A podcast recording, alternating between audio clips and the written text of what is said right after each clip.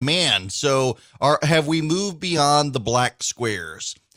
I saw yesterday, you probably saw this phenomenon if you went to various music outlets or, or websites or even Instagram, people posting black squares uh, to to essentially highlight uh, racial injustice in this country. A whole lot of people posting black squares everywhere. It, it picked up steam as the day went on. If you tried to get into Apple Music, for example, I, I think Spotify was the same way. You got a black screen saying they were essentially uh, using the day to to focus on what matters. Uh, it was a blackout Tuesday. Some people want to do a whiteout Wednesday or some such now. I kid you not.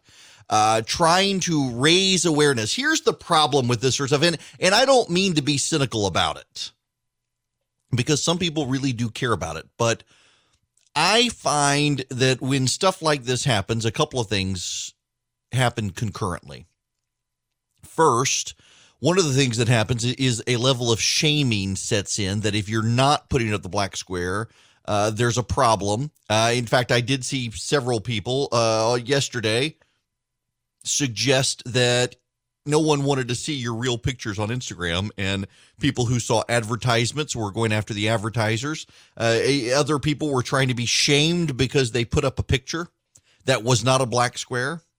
Still others will overreact and say, you know what, you're going to put up a black square. I'm going to put up a white square. I'm I'm not going to put up any of this stuff. Uh, screw you people for doing this sort of virtue signaling.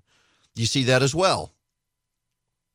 Uh, and, and then you also see the worst aspect of it, and that is the people who put up the black square and then decide they have done something for humanity. You know, it, it it's very much like, uh, remember when the Boko Haram kidnapped all those girls in Africa, and the left thought if they just tweeted good thoughts and feelings, it would get the girls back, or or some such. They, they, they virtue signaled with a video. We get this all the time. Uh, Holly, Hollywood has, has released a letter. Yet again, Hollywood celebrities have released a letter calling on uh, full defunding of police and military. They claim that healthcare costs, uh, healthcare spending by the government has gone down, and police and military spending has gone up every year. Y'all, a black square on social media isn't going to do anything.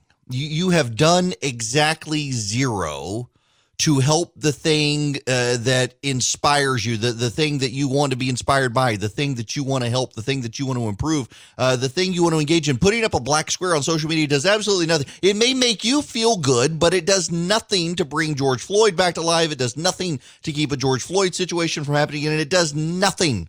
Absolutely nothing. Your black square does nothing but make you feel like you played a part in something without you actually having to play a part in something. You can pat yourself on the back if you can reach your arm around, give yourself a good pat on the back that you made yourself feel good. Good, good for you. Here's the thing. If you're going to pl- post the black square,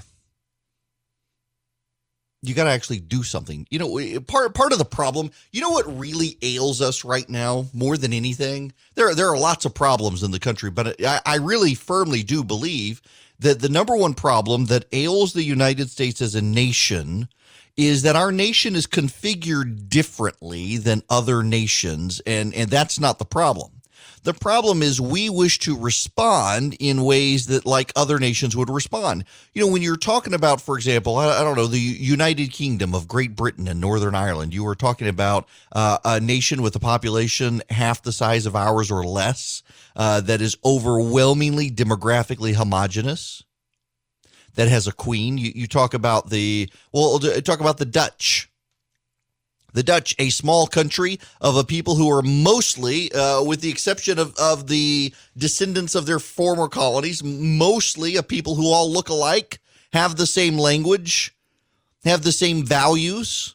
When you talk about the United States of America, you're talking about the, the fourth largest, fourth, yeah, fourth largest land mass on the planet, and one of the largest populations on the planet, three hundred fifty million people on the planet, uh, spread across uh, the fourth largest land mass of, of, of one nation on the planet, separated into fifty states and several territories, who speak a multitude of languages, who have a multitude of skin colors, a multitude of backgrounds. Uh, one size fits all in other countries and not here.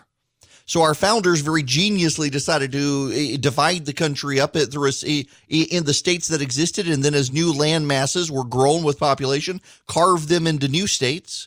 And each of those states could decide pretty much everything except for seventeen, eighteen things ceded to Washington, D C. And we now forget that the states largely have plenary power, as we should have seen during the pandemic, and the governors out there engaged in ways the federal government can't be engaged. And yet we still put all of our hope and all of our trust, not in Jesus, but in Washington, D C. I mean, even more than half the Christians in this country operate as if they need a political savior. They need somebody other than the man who died on the cross and rose again from the dead to save them from the Democrats. It's amazing. Jesus Christ can apparently save you people from the devil, but not from Joe Biden. You got to have Donald Trump to do that. Stop fixating on Washington, D C. Look to your community. Stop fixating on Donald Trump and Joe Biden. Now, it, it, part of it is the news. Part of it you have to. We're a news program. I, I can't abandon talking about politics. I can't abandon talking about Washington, D C. But let's at least calibrate ourselves such that we understand that Washington should not matter as much as it does. And all of us, every single one of us, and the people not listening to this program this morning have, in fact, made Washington way more important to their lives than it should be. We should not be wondering, what is Washington going to do? What is Washington going to do to fix this? What is Donald Trump going to do to fix this? Well, what would Joe Biden do differently? You know, can we really take seriously the argument that the world would be better off if Joe Biden were president than Donald Trump, when it was Joe Biden who authored the crime law that rounded up half the young black men in this country and put them in jail? Really, is, is that what you're going to do? A guy who had forty years in Washington, D C, contributing to the problems, not fixing the problems that people say are now a problem, that somehow Joe Biden is going to fix the situation in a way Donald Trump won't? Really? We're, we're going to say that the government that brought us, what, slavery and Jim Crow and interracial marriage bans and affirmative action and broken families and a war on poverty that kept people in poverty, that that government has the solutions for what ails us? Really? Is that what we're going to do here? We're going to put a black square on, on Instagram. We're going to pat ourselves on the back. We're going to say, let the government take care of it. We'll go get Joe Biden elected, and, and he'll fix it, even though he spent forty years making it worse.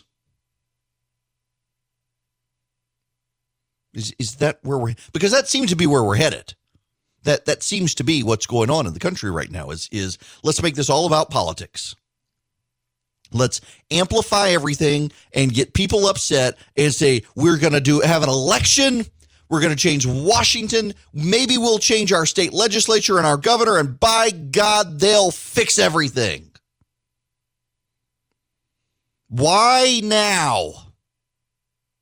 If we've had these problems for as long as we have had these problems, why now? Why will the government fix them now? Because of social agitation? We had social agitation in the nineteen sixties. We had social agitation in the nineteen seventies. We had social agitation in the nineteen eighties. We had social agitation in the nineteen nineties. The last time the Insurrection Act of eighteen oh seven was used, it was used by George H W Bush to quell rioting in Los Angeles in the wake of the Rodney King violence. What, Rodney King? Remember him, young people?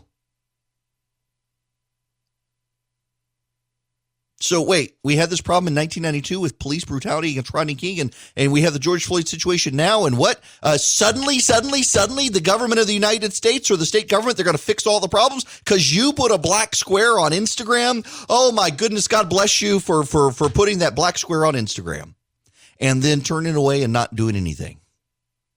What you going to do? You're going to go show up and vote? Who are you going to vote for? You're going to vote for Joe Biden, the man who wrote the laws that caused the problems? Yeah. Oh, because he's not Donald Trump. See, my point here is not to be cynical or snide. It's to point out that a lot of people want to abdicate their personal responsibility to a government removed from them who really has no impact on their day-to-day life. How about this? How about this? Instead of focusing, fixating on Donald Trump and Joe Biden, instead of focusing and fixating on what is the F B I or the D O J going to do, or what what is the, the state government in Georgia or or Minnesota or California or Louisiana or Texas going to do? What about what are you going to do? What are you going to do? No, no, no, no, not not. I, I'm going to go vote. Okay, go go vote. Vote, go vote for Donald Trump or go vote for Joe Biden, a man who was there for forty years and the problem got worse. Go, go, go do that. But what else are you going to do? Do you have money? Give money. Do you have time? Give time. Do you have sweat? Give sweat. Do you have prayer? Give prayer. What do you have that you're going to do? And see, not Washington, not Washington. Washington's not going to fix this.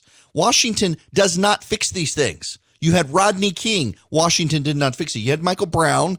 Washington did not fix it. You, you, you had um or, or Orlando. What's his name? Uh, Castile for in uh, where was Wisconsin, or was that Minnesota as well? He got killed. The Washington didn't fix that. You you had the first black president of the United States. He didn't fix it. You've got Donald Trump. He's not going to fix it. Joe Biden's not going to fix it. What are you going to do to fix it?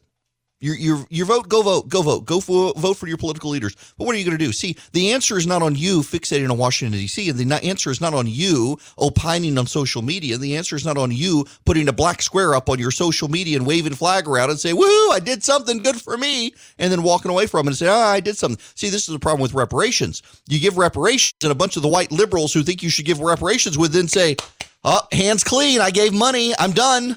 That's what they do. And the problem doesn't actually get better. What are you going to do to make the situation better? And, and the answer I would submit to you is, as a very wise man several thousand years ago wrote, seek the welfare of the city in which you live, and there you'll find your welfare. If you live in Atlanta, what are you going to do to make Atlanta better? If you live in Bainbridge, what are you going to do to make Bainbridge better? If you live in Des Moines, what are you going to do to make Des Moines better? If you live in Baton Rouge, what are you going to do to make Baton Rouge better? You live in Orlando, what are you going to do to make Orlando better?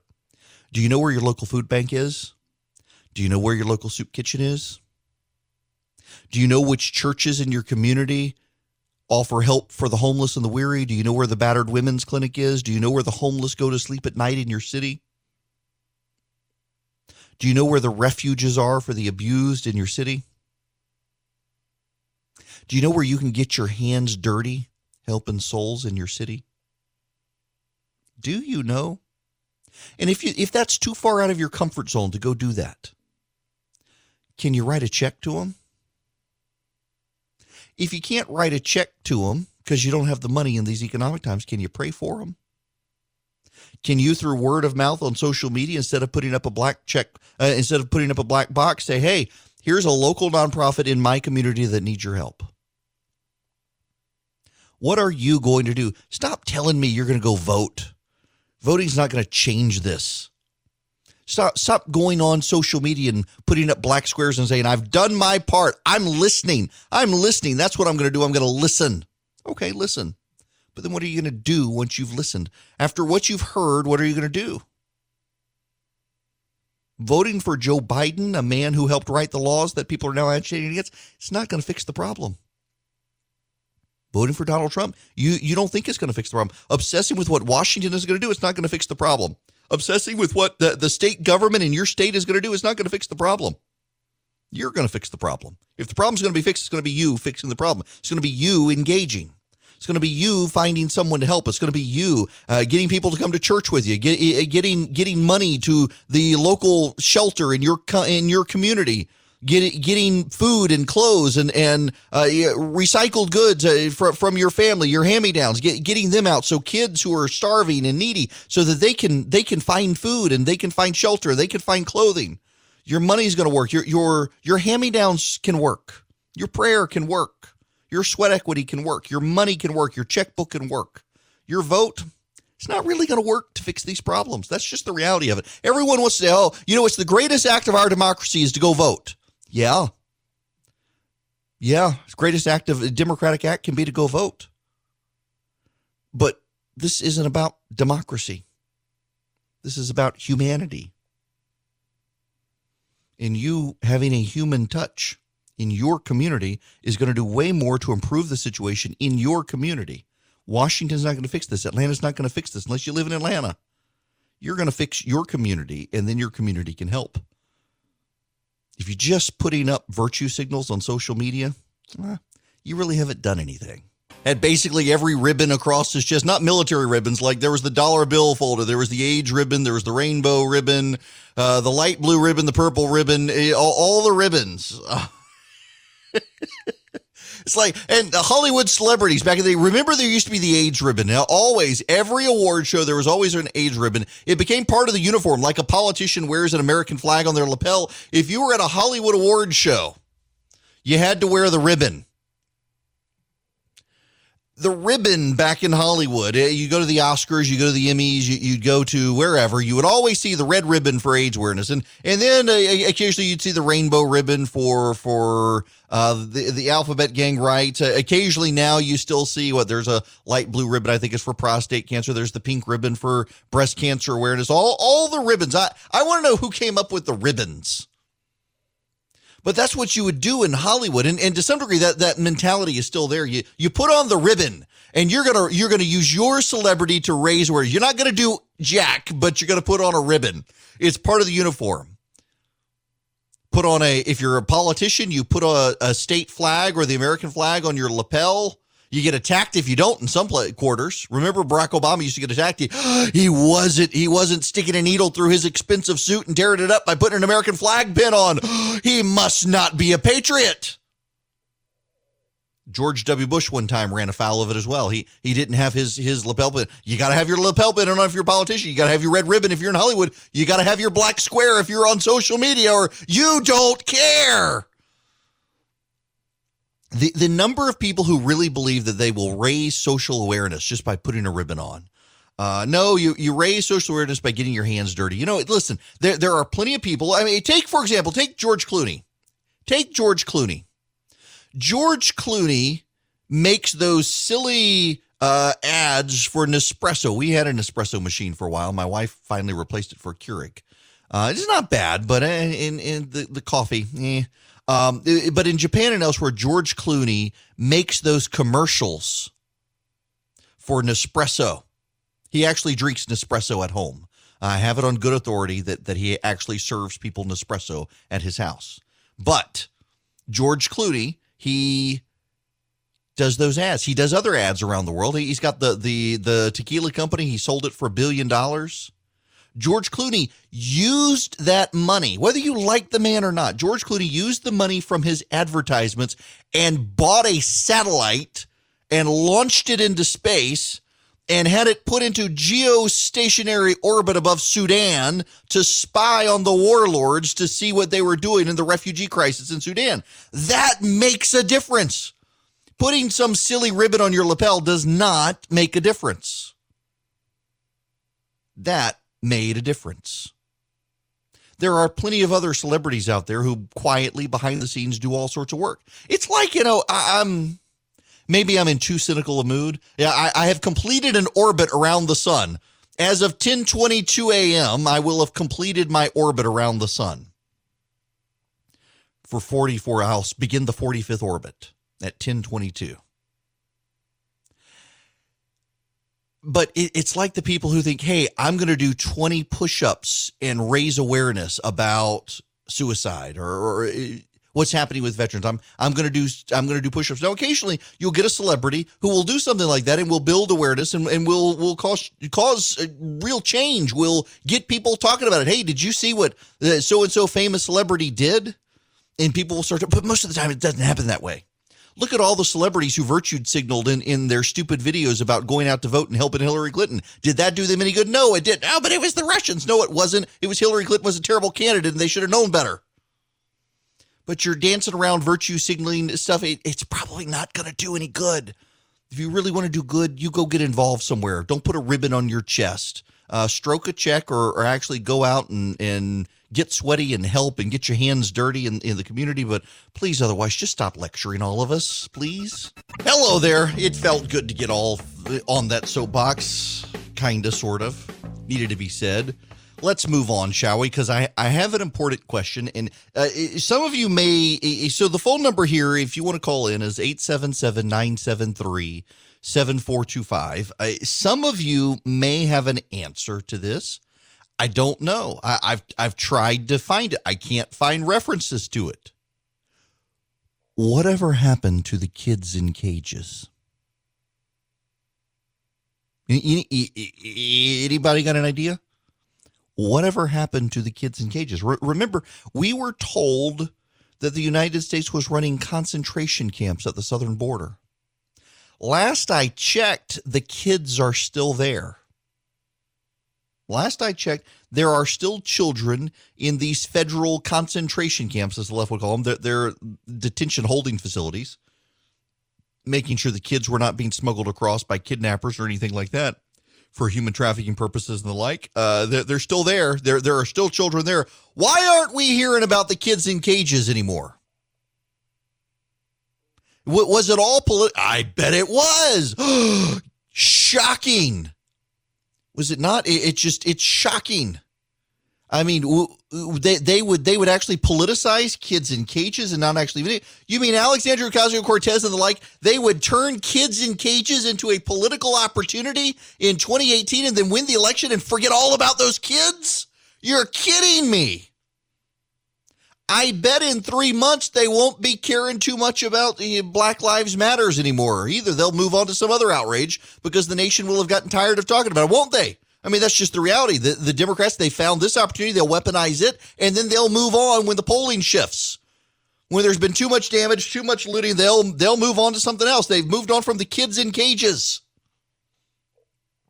So they've moved on from the kids in cages. What else have they moved on from? Lockdown. Except this is very bizarre. So Bill de Blasio, Bill de Blasio said that that he had the right and, and, and the duty to allow people to protest because of four hundred years of his, his systematic racism in this country. But Jews can't go to prayer because I guess they haven't been persecuted at any time.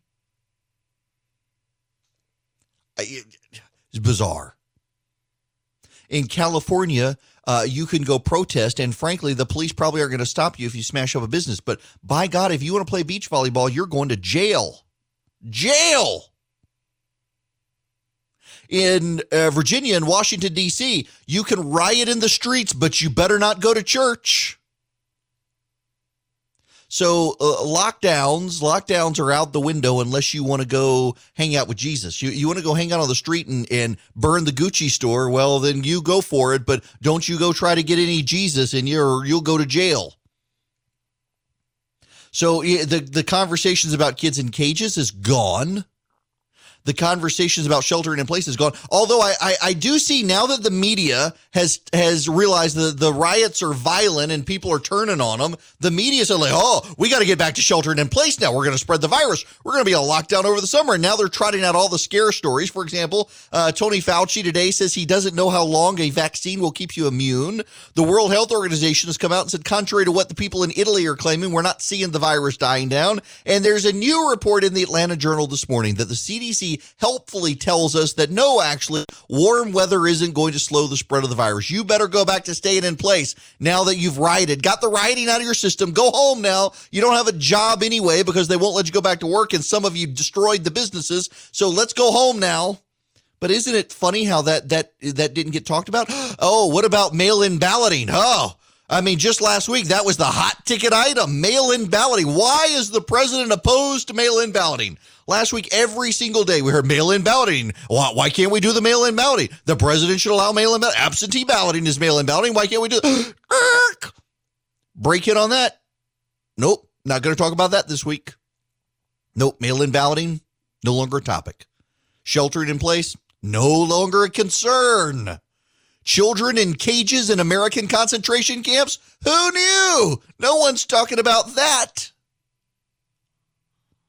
It's all the protests, all the riots. and it's peaceful, you know. Uh, when, when you're destroying property, it's not bad. You know, the, the, the idiot who got the Pulitzer for the New York Times sixteen nineteen Project, Nicole Hannah-Jones, who says the most ridiculous counterfactual things that have no historic basis. Like, for example, she said the other day that uh, the, the right to keep and bear arms of the Second Amendment was a product of racism and, and uh, arming Southern slave owners against their slaves. It's actually historically, that is factually not true. Factually not true. She just makes this stuff up and they'll say, oh, she's speaking truth to power. No, she's full of garbage. The right to keep and bear arms appears in the English Bill of Rights of sixteen eighty-eight following the sixteen eighty-nine following the Glorious Revolution of sixteen eighty-eight, where our founders were the grandchildren of the men who fought the Glorious Revolution and believed they were Englishmen entitled to the English Bill of Rights. And as a result, they decided that they had the right to keep and bear arms against the government. And so they copied the English Bill of Rights and put it into the American Bill of Rights because, again, they were the grandchildren of the men who had fought the Glorious Revolution, and they didn't consider themselves Americans. They considered themselves Englishmen, and that was the whole purpose of the American Revolution, not to get something new, but to get something very old. Their Magna Carta and English Bill of Rights rights restored to them. If you read the writings not of the founding fathers, but of the men who fought the war and the women who sewed the flags and the uniforms and polished the weaponry, you would find out all of them actually thought they were Englishmen trying to get their rights. And among those rights were the rights to keep and bear arms against the monarchy. All you have to do is crack open a basic history book, but apparently she's decided to write a new history book that doesn't have any history in it. You know, if you start telling lies about stuff, soon the lies become truth, and you see the New York Times is doing that. Well, uh, Nicole Hannah-Jones has gone on and, and said that, and she's really outraged that people are using her words against her. Here's what she said. We, we need to be really careful with our language. Um, Yes, it is disturbing to see property being destroyed. It is disturbing to see uh, people taking property from stores. But these are things. And violence is when an agent of the state kneels on a man's neck until all of the life is leached out of his body. Destroying property which can be replaced is not violence. And to put those things, uh, to use the exact same language to describe those two things, I think really um, it's not it's not moral to do that. So yes, I, I think any reasonable, excuse me, any reasonable person would say we shouldn't be destroying other people's property. But these are not reasonable times. These are people who have protested against police violence again and again and again, year after year after year. And still we can have videos of law enforcement with witnesses nonchalantly taking the life of, of a man uh, for the alleged crime of passing a fake twenty dollar bill. So when we have people who say that uh, people should respect the law, uh, they're not respecting the law because the law is not respecting them. You can't say that, that regular citizens should play by all of the rules when agents of the state clearly are not. She makes a point there at the end that's fair. When when the state's not playing by the rules, why do you have to play by the rules? That that's a fair point. But it's not violence to destroy someone's property. It's only violence to take someone's life. No, no, I assure you it's violent. When someone's throwing bricks through your window and setting your business on fire, there's violence. This is one of the, the bizarre aspects of the modern left. Uh, this is going to get me in trouble. I realize this is going to get me in trouble. Or at least it did in the past. But I still think it's a fair point. When the Islamic radicals went into Charlie Hebdo in Paris and they killed all of the writers and the artists who were there, that they, they slaughtered the people who were there. They did so because they were outraged that the writers mocked Muhammad by drawing him, and not just drawing him, but but poking fun at him. And for all the, the free speech advocates in the world out there uh, who, who wanted to stand up to it, that that drove enough fear. You don't really see people drawing cartoons mocking Muhammad anymore, do you? Their violence did work. Their violence was meant to destroy, to take someone's life, to take it, to kill them. But there is a strain of secular radical that exists in the West who does not take someone's life. They just destroy their life. So the, the, the victim still lives, does not die, but their life is ruined, their life is over, their livelihood is gone. That's not as violent, but it is still violence. When you destroy someone's small business, particularly at a time where we're in an economic lockdown, where you're stuck in your home, you can't go back to work, your business is struggling, you've had to take out the payroll protection program because your business uh, is is struggling, you're out of work, your employees are out of work, you can't open your business, and then someone comes in, you're teetering on the edge, and they burn your business down, so now you can't even reopen. All the money you had saved, now that money's got to go to rebuilding. Maybe you have insurance, maybe your property and casualty insurance company won't fight you, but it's still violence. It's not the end of a life, but it is the destruction of a livelihood. It is the destruction of a life. When activists went after Brandon Ike, he was the C E O of the Mozilla Foundation. He was Mormon. He had supported, uh, what, Proposition eight, uh, the traditional marriage uh, legislation, Cal- uh, constitutional amendment in California. The left drove him out of his career in technology. No one would work with him because he, as a person of faith, supported that legislation and had given money to help the cause.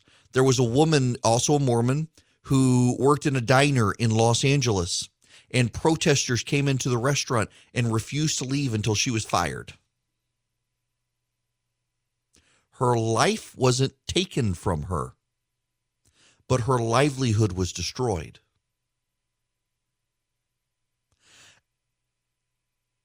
There is violence in that too. There is violence in taking the person's property and destroying it. There was a video that circulated last night. I, I do have to admit, I laughed. Uh, it was a bunch of white bros who were. Uh, it looks like they were they were um, uh, playing um, beer pong. Uh, they had, had uh, solo cups uh, spread out across a ping pong table, and uh, they they were they as the marchers were walking by in Washington D C. They were holding up thumbs up and knocking on the windows and, and cheering on the protesters, and the protesters started throwing bricks in the windows. Smash the window. And the boys started cussing and, and yelling, so we're on your side, we're on your side. And another brick smashed through the window. And they were horrified and they were screaming. There was profanity. I, I, I found the same, I found it somewhat hilarious and ironic. Uh, funny in the irony that th- these guys believe that they were marching or cheering on the side of those who were actually marching to the streets, and they got the bricks thrown through their window. That was that not violence? It wasn't a death, but can we distinguish be- between uh, death and destruction of property? They're both violent. There's both a level of violence, but to say that the one is violence and the other isn't is nonsense. And by the way, she's out today defending herself. Oh, I, I can't believe people would say I, I thought she said it. We're we're quoting her own words. I can see, let, let, let's be charitable here, and let's suggest that uh, what she meant is that, and I've seen several people say this, um, there are people who say things like, uh, the uh, taking of George Floyd's life was tragic and wrong, but we have to stop the destruction of people's property. And that maybe we should say the the destruction of people's property is wrong, but we have to stop the killing of people like George Floyd. Maybe that's what she meant. And I I, I think there's merit to the argument. But I also think that uh, some people who say that, they're not meaning to diminish the one and play up the other. They're not meaning to diminish George Floyd's life and play up the, the property. They're, they're, what they're pointing to is that he died, and now people are destroying property. Do, do is property going to keep being destroyed until what George Floyd is resurrected? I, I don't know when Jesus is coming back to make that happen. But also the narrative shifting now as as as the protesters turn violent. Remember, first it wasn't Antifa, it was white supremacists, and now we know it's not white supremacists, and so now it's not violence. It's no longer violent. It's still the same act that was violent when they thought it was white supremacists, but now it's not white supremacists, so now it's not violent. The kids aren't in cages anymore, even though they are. That, that's not important anymore. The violence is no longer important. Mail-in balloting is no longer important. We can have crowds again, as long as you're not going to church. Sheltering in place is no longer important as long as you're protesting. They just keep revising and revising and revising and extending and trying to build outrage. The entire thing is about building outrage. It, it really is just hypocrisy, except it's the left. Is there really hypocrisy in these activist arguments there? It's just they're trying to find the thing that moves the needle to amplify the rage. It's like you see the reporters out there right now who are saying, for example, there was a guy the other night, a, a white guy won't be charged with killing a black protester. No, actually, he didn't. What was happening is the the the protester was trying to destroy the man's business, and he shot and killed the protester, so he won't be charged. But why actually tell the truth when you can get rage clicks in the media these days? A whole lot of people, they don't just want rage clicks, they want rage votes. And here's the problem, is they may take back power. You know, there are a lot of Republicans, we'll get into this, a lot of Republicans seem increasingly resigned to the fact that the president may not win re-election. And Joe Biden gets in, and what happens? Absolutely nothing. Uh, wait a second, I just saw this. Where did this go? You know, freaking Twitter, it keeps updating and pushing stuff down the screen. Uh, where is it? Where is it? Oh, come on. Yes. We just couldn't not do anything. We could not do it. Immune compromised grandparents leave quarantine to join protests. Marianne, sixty-seven, and Lewis, seventy-one, uh, DeRode are both immune compromised and were supposed to be quarantined. They joined a crowd of at least a thousand people north of Lafayette Square to protest instead. It was righteous, people. It was righteous protesting. Um, if you did this, you would be shamed by the media. If if you went out there and, and stood up for the president, you would be shamed by the media. You're supposed to be quarantined. But no, the cause was righteous, going out to protest. So we will ignore the fact that you went out there. You know, it, it is actually kind of interesting how the media is, is flipping back. As, as so polling has come out, uh, and we'll talk about the polling in the next hour, but some polling has come out that fifty-eight percent of Americans are okay with using the military to crush the protest, not the riots, the pro. It was very interesting how it was worded. Uh, are you okay with the military being used to stop the riot, stop the protesting?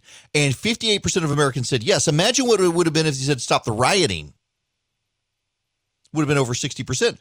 And in fact, a majority, this is this is a key significant indicator here, a majority of evangelicals and a majority of men, key constituencies for the president, are upset with the president's handling of the situation.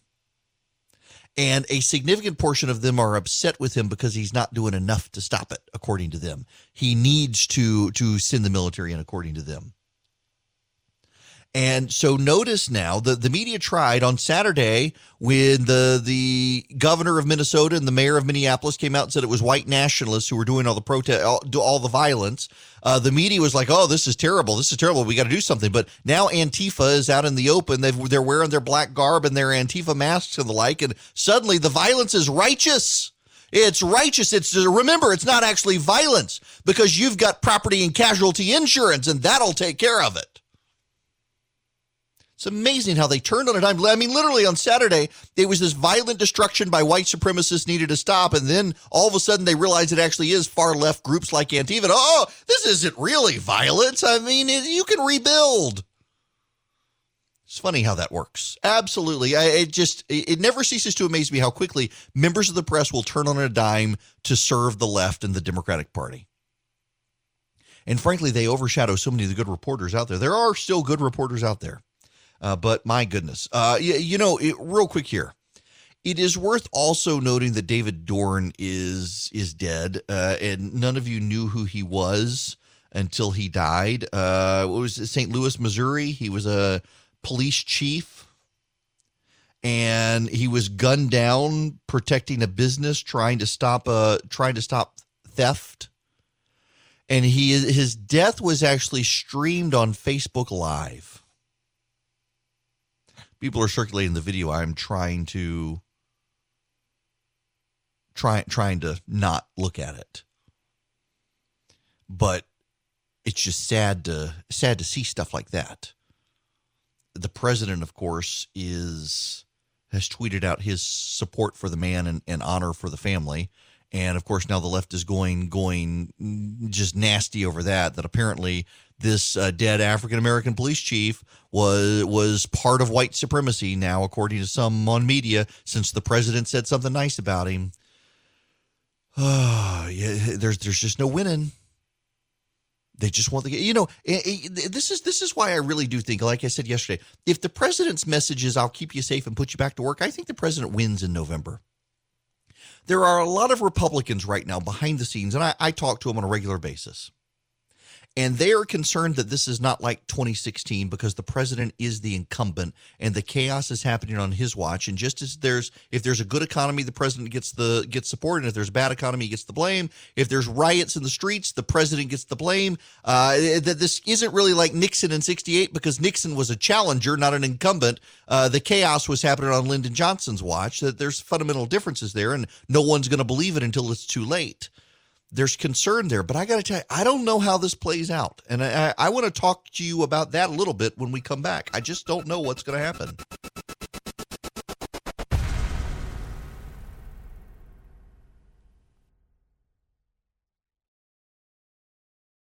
Yeah, a friend of mine called me this morning and, and wished me, I, is forty-five now middle age, I guess? Shut up, Philip. All right. Uh, you can call in if you want, eight seven seven, nine seven, E R I C, eight seven seven, nine seven three, seven four two five. I got to, I'm, I'm totally deviating from everything I wanted to talk about. We'll we'll get to all that other stuff. We'll make it jam-packed, uh, including the governor's press conference yesterday. I've got to, uh, I, I, I gotta, I gotta read you this, though. This, this, if you want to, if you want to discredit Uh, discussions about uh, latent racism in the country, if you want to to undermine all of the work towards racial reconciliation, I would submit to you, you could do no better than this. This is just bizarre. Uh, this is a, from uh, white supremacy culture, from dismantling racism, a workbook for social change groups. Uh, this was published in two thousand one. And I see it circulating again today, and, and it's being circulated not ironically. It's being circulated as legitimate. And we should walk through this. This is a list of characteristics of white supremacy culture which shows up in our organizations. Culture is powerful precisely because it is so present and at the same time so very difficult to name or identify. The characteristics listed below are damaging because they are used as norms and standards without being proactively named or chosen by the group.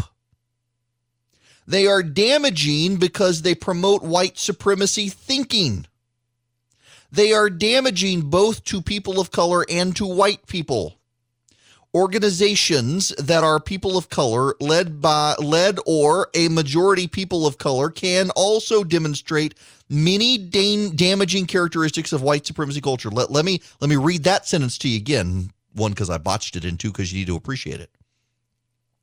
Organizations that are people of color led or a majority people of color can also demonstrate many damaging characteristics of white supremacy culture. So you got that? You you can be uh, a, a, a black person or Hispanic person. They can run an organization, or that organization can be majority minority and still demonstrate damaging characteristics of white supremacy culture. What are the characteristics of white supremacy culture? Number one.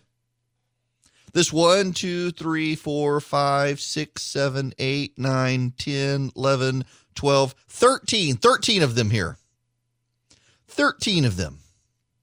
Now, they they, they include this note at the bottom. These, these are these are academic grievance mongers.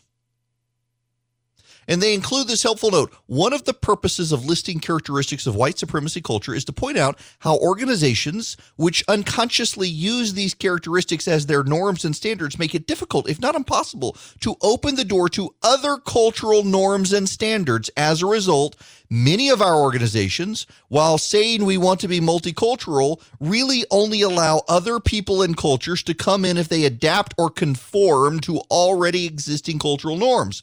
Being able to identify and name the cultural norms and standards you want is a first step in making room for a truly multicultural organization. Now, this is just, just take that phrase right there. Understand that. What what these academics are doing is they're preparing a list that they say are thirteen of the chief white supremacy characteristics of an organization.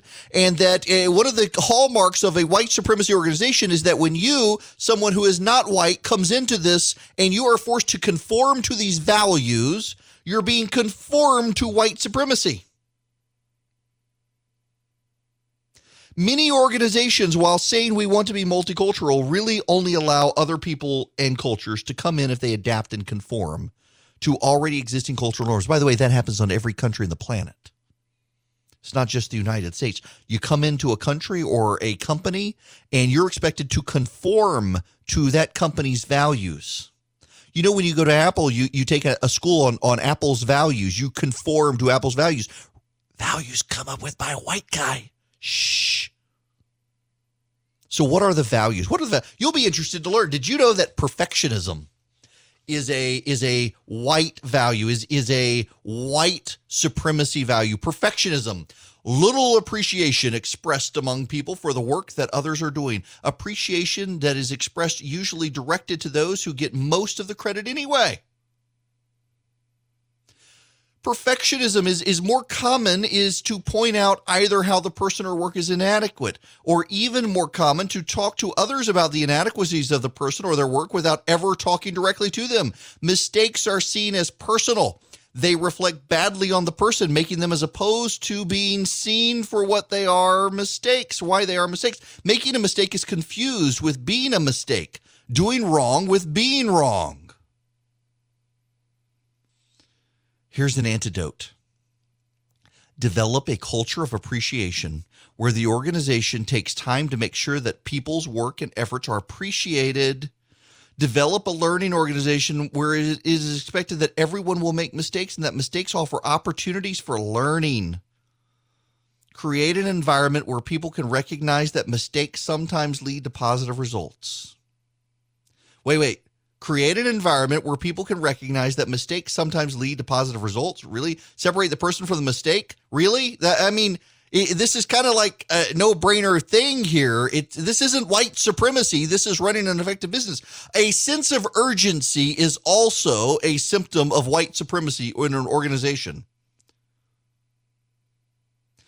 A continued sense of urgency that makes it difficult to take time to be inclusive, encouraging democratic and or thoughtful decision-making, to think long-term, to consider consequences. That well, white supremacy and in, in, in the defensiveness is white supremacy. The organizational structure is set up and much energy spent trying to prevent abuse and protect power as it exists rather than to facilitate the best out of each person or to clarify who has power and how they are expected to use it. What?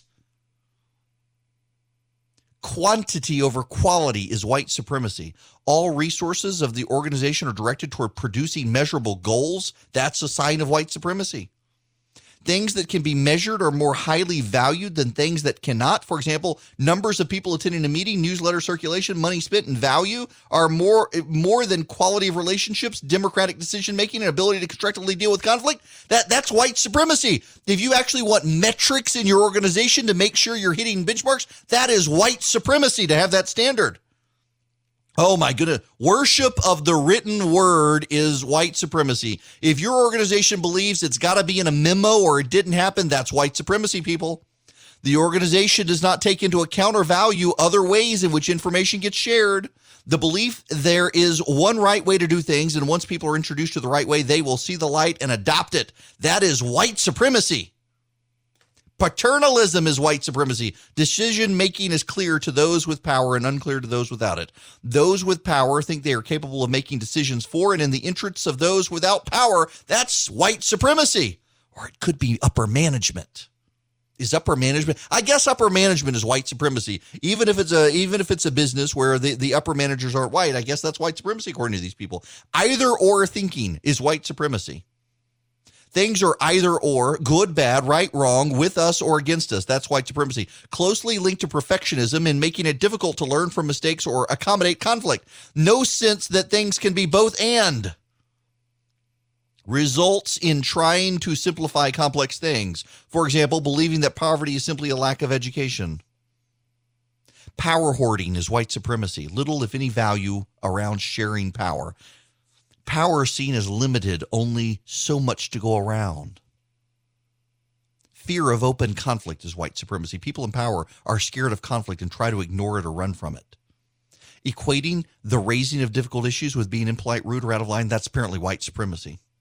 Individualism, that is white supremacy, people. Little experience or comfort working as part of a team. People in organizations believe they're responsible for solving problems alone. Accountability, if any, goes up and down, not sideways to peers to or to others in organizations. It leads to isolation, little or no ability to delegate work to others. Individualism is white supremacy, folks. If you can't delegate your job to someone else, and that person can't delegate your delegation to them, to someone else, well, that's white supremacy. Progress is bigger and more. Observed in systems of accountability in ways we determine success. Objectivity is white supremacy. The belief that there is such a thing as being objective is white supremacist thinking. The belief that emotions are inherently destructive, irrational, and should not play a role in decision-making or group process, that is white supremacy. Invalidating people who show emotion is white supremacy. Requiring people to think in a linear fashion and ignore or invalidate those who think in other ways is white supremacy. And the right to comfort is white supremacy. Equating individual acts of unfairness against white people with systematic racism, which daily targets people of color, that's that's white supremacy. Scapegoating those who cause discomfort, that's white supremacy. Y'all, if I wanted to be an academic who wanted to undermine the entire claims about racism out there, I would be someone who said, who treated this seriously. The idea that effective tried and true global business management techniques are white supremacy. The, the the the idea that a company would want to put something in writing and document it, that's white supremacy. The idea that uh, the people in charge get to make the decisions is white supremacy. I mean, notice what this actually is. This this actually isn't about it. And this is why so many people uh, have a hard time taking some of the, the grievances related to race in this country seriously, is because so many of the academics who talk about it are actually not just progressive, but they're on the way far communist left.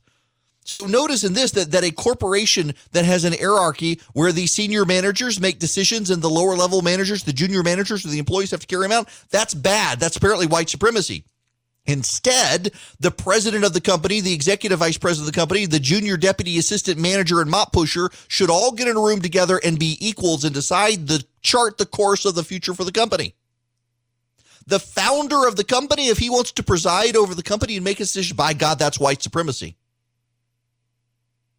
Makes you wonder, is, is Oprah a white supremacist if she um, does some of these things in her business? Like she has final say in her business. It, it's the Oprah brand and she sits down and she decides that everybody else gets an equal say in the direction of her brand for her. Is, is that white supremacy? According to this, it would be. This is, this is, this is how you take this stuff and make it not serious. Yeah. It, so here's the thing. Let's say there are legitimate grievances. Underneath all of this, there are, le- in, in fact, there are legitimate grievances. If you really believe that, well, we have to talk differently, we have to think differently, you got to get other people to see it and not just start demanding it of them because they want to know why. Is, is it white supremacy to question things? Because according to this, it's not. But if you questioned it and you're white, I suspect they would say it is. There are real problems. It's my problem with this whole idea of white privilege. The the idea that somehow I, I busted my butt to get where I am, but by God, it, it's it's it, it it's bad because I had some privilege someone else didn't. There are other people out there who had more privilege than me. The idea of treating me as part of a collective mass as opposed to an individual. And yet, see here, we we have in this document uh, of what is white supremacy culture in business organizations. Valuing the individuals and input of individuals is bad unless those individuals get together in a collective group and decide things themselves. This isn't about th- this document and a lot of the thinking we're hearing out there about race and racism. It's not really about that. It's about upending the spirit and culture of individualism in America. And I'm telling you that there is a problem in this country. You don't have to you don't have to be involved in a city or in, involved in a, a group of, of agitators or, or uh, you don't have to go work in certain parts of the country to see it. You should just be able to know it. We should need a videotape to show us that there is something going on in this country that probably isn't good. Well, it's not even probably. It's not good.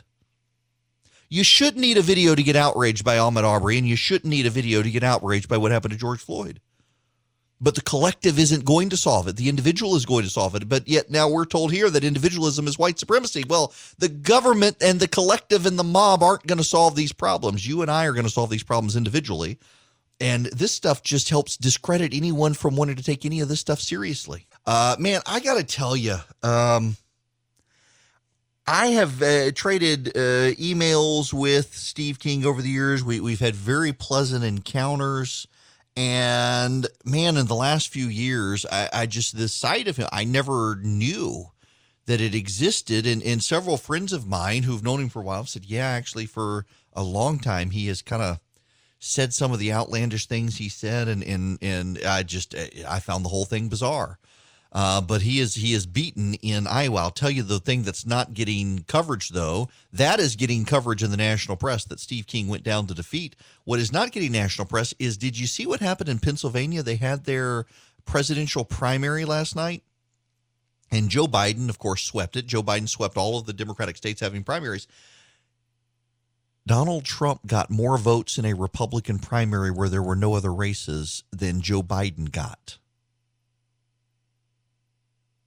Donald Trump got six hundred some odd thousand votes in the Republican primary, and Joe Biden only got four hundred thousand votes in the Democratic primary. I, I don't know how much we can read into that, but I think we can read some into that. Uh, you know, this is, I want to spend a little more time on this when we come back, but I don't know what's going to happen here. Normally I have a sense of stuff. You know, in two thousand sixteen, I, I really did think Trump was going to lose. And a lot of people did. Uh, but Hillary Clinton turned out to be a, a very incompetent candidate, and so many people hated her who wanted to vote for Trump.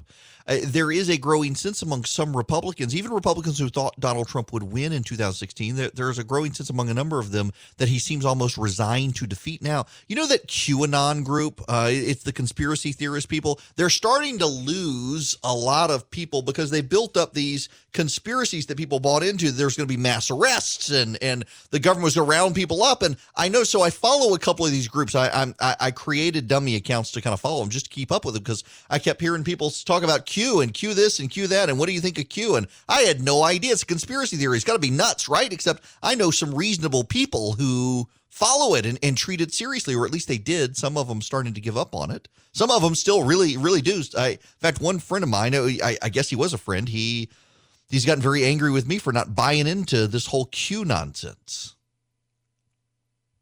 But I noticed several of the accounts yesterday started talking about what a mission accomplished, Mister President, job well done.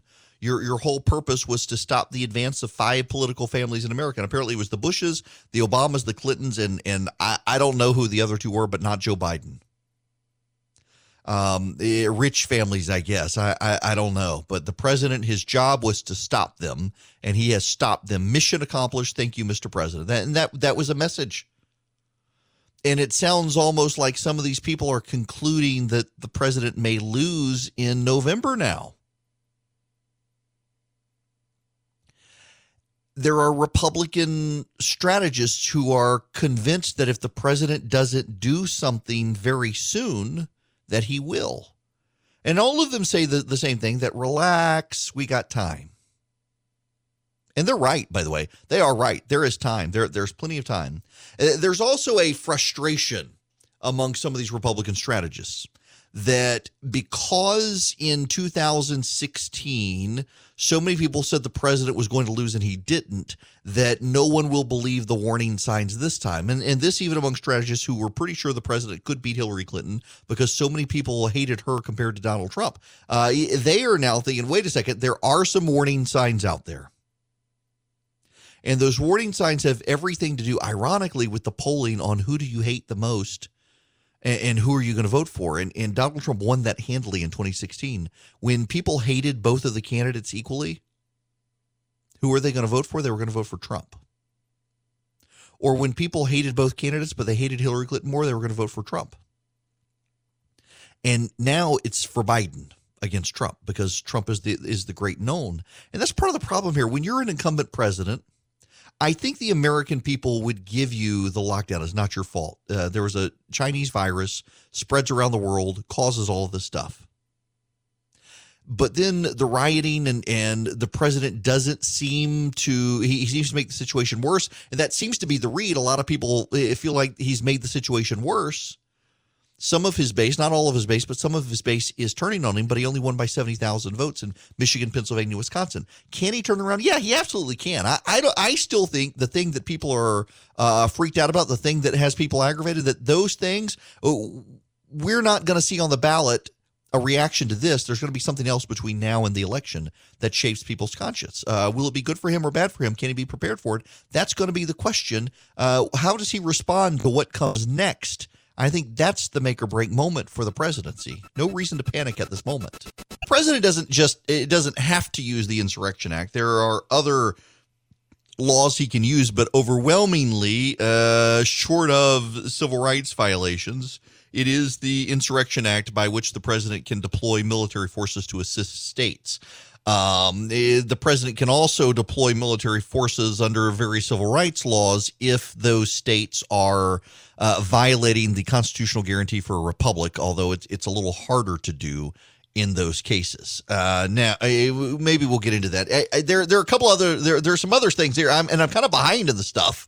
I just started talking this morning. I, unloaded. I, I'm allowed. It's my birthday. You can't stop me.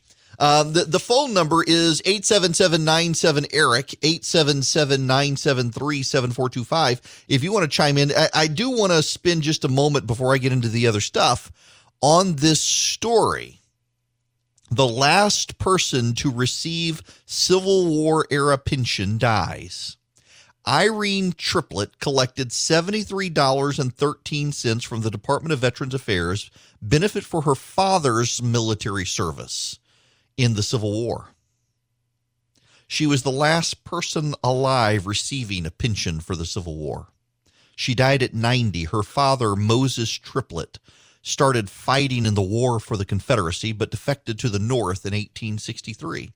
The decision earned his daughter Irene, the product of a late-in-life marriage to a woman fifty years his junior, a pension of seventy-three dollars and thirteen cents a month from the Department of Veterans Affairs. Miss Triplett, who suffered from mental disabilities, qualified for federal financial support as a helpless adult child of a veteran. She died Sunday from complications following surgery for injuries from a fall, according to the Wilkes-Barre, North Carolina nursing home where she lived. The Triplett family was the subject of a page one article in the Wall Street Journal in two thousand fourteen. Private Triplett enlisted in the fifty-third North Carolina Infantry Regiment in eighteen sixty-two. He then transferred to the twenty-sixth North Carolina Infantry Regiment early the following year, according to Confederate records. He fell ill as his regiment marched north towards Gettysburg. He remained behind in a Virginia military hospital. He ran away from the hospital records show while his unit suffered devastating losses at Gettysburg. Of the eight hundred men in the twenty-sixth North Carolina, seven hundred thirty-four were killed, wounded, or captured in the battle Private Triplett missed. Now a deserter, he made his way to Tennessee, and in eighteen sixty-four, he enlisted in a Union regiment, the third North Carolina Mounted Division, known as Kirk's Raiders. The third North Carolina carried out a campaign of sabotage against Confederate targets in eastern Tennessee and western North Carolina. The unit was named after Tennessee-born commander Colonel George Washington Kirk. After the war, former Kirk Raiders were despised in areas of the former Confederacy. Private Triplett, by then a civilian with a reputation for orneriness, kept pet rattlesnakes at his home near Elk Creek, North Carolina. He often sat on his front porch with a pistol on his lap. A lot of people were afraid of him, his grandson, Charlie Triplett, told the Journal. Private Triplett married Alida Hall in nineteen twenty-four. She was thirty-four when Irene was born in nineteen thirty, and he was eighty-three. Such an age difference wasn't rare, especially later during the Great Depression, when Civil War veterans found themselves with both a pension and a growing need for care. Both mother and daughter suffered from mental disabilities. Irene Triplett recalled a tough childhood in the North Carolina mountains, beaten by teachers at school and parents at home. I didn't care for neither one of them, to tell you the truth about it, she told the Wall Street Journal in two thousand fourteen. I wanted to get away from both of them. I wanted to get me a house and crawl in it all by myself. Private Triplett died in nineteen thirty-eight at age ninety-two, days after attending a reunion of Civil War veterans attended by President Franklin Roosevelt on the fields of Gettysburg. Miz Triplett and her mother lived for years in the Wilkes County poorhouse. Irene later moved through a number of care homes, her costs covered by Medicaid and her tiny V A pension. She saw little of her relatives, but a pair of Civil War buffs visited her and sent her money to spend on Doctor Pepper and chewing tobacco, a habit she picked up in first grade. She's part of history, said Dennis Saint Andrew, one of Irene's supporters and a past commander of the North Carolina Sons of Union veterans of the Civil War. You're talking to someone whose father was in the Civil War, which is mind-bending.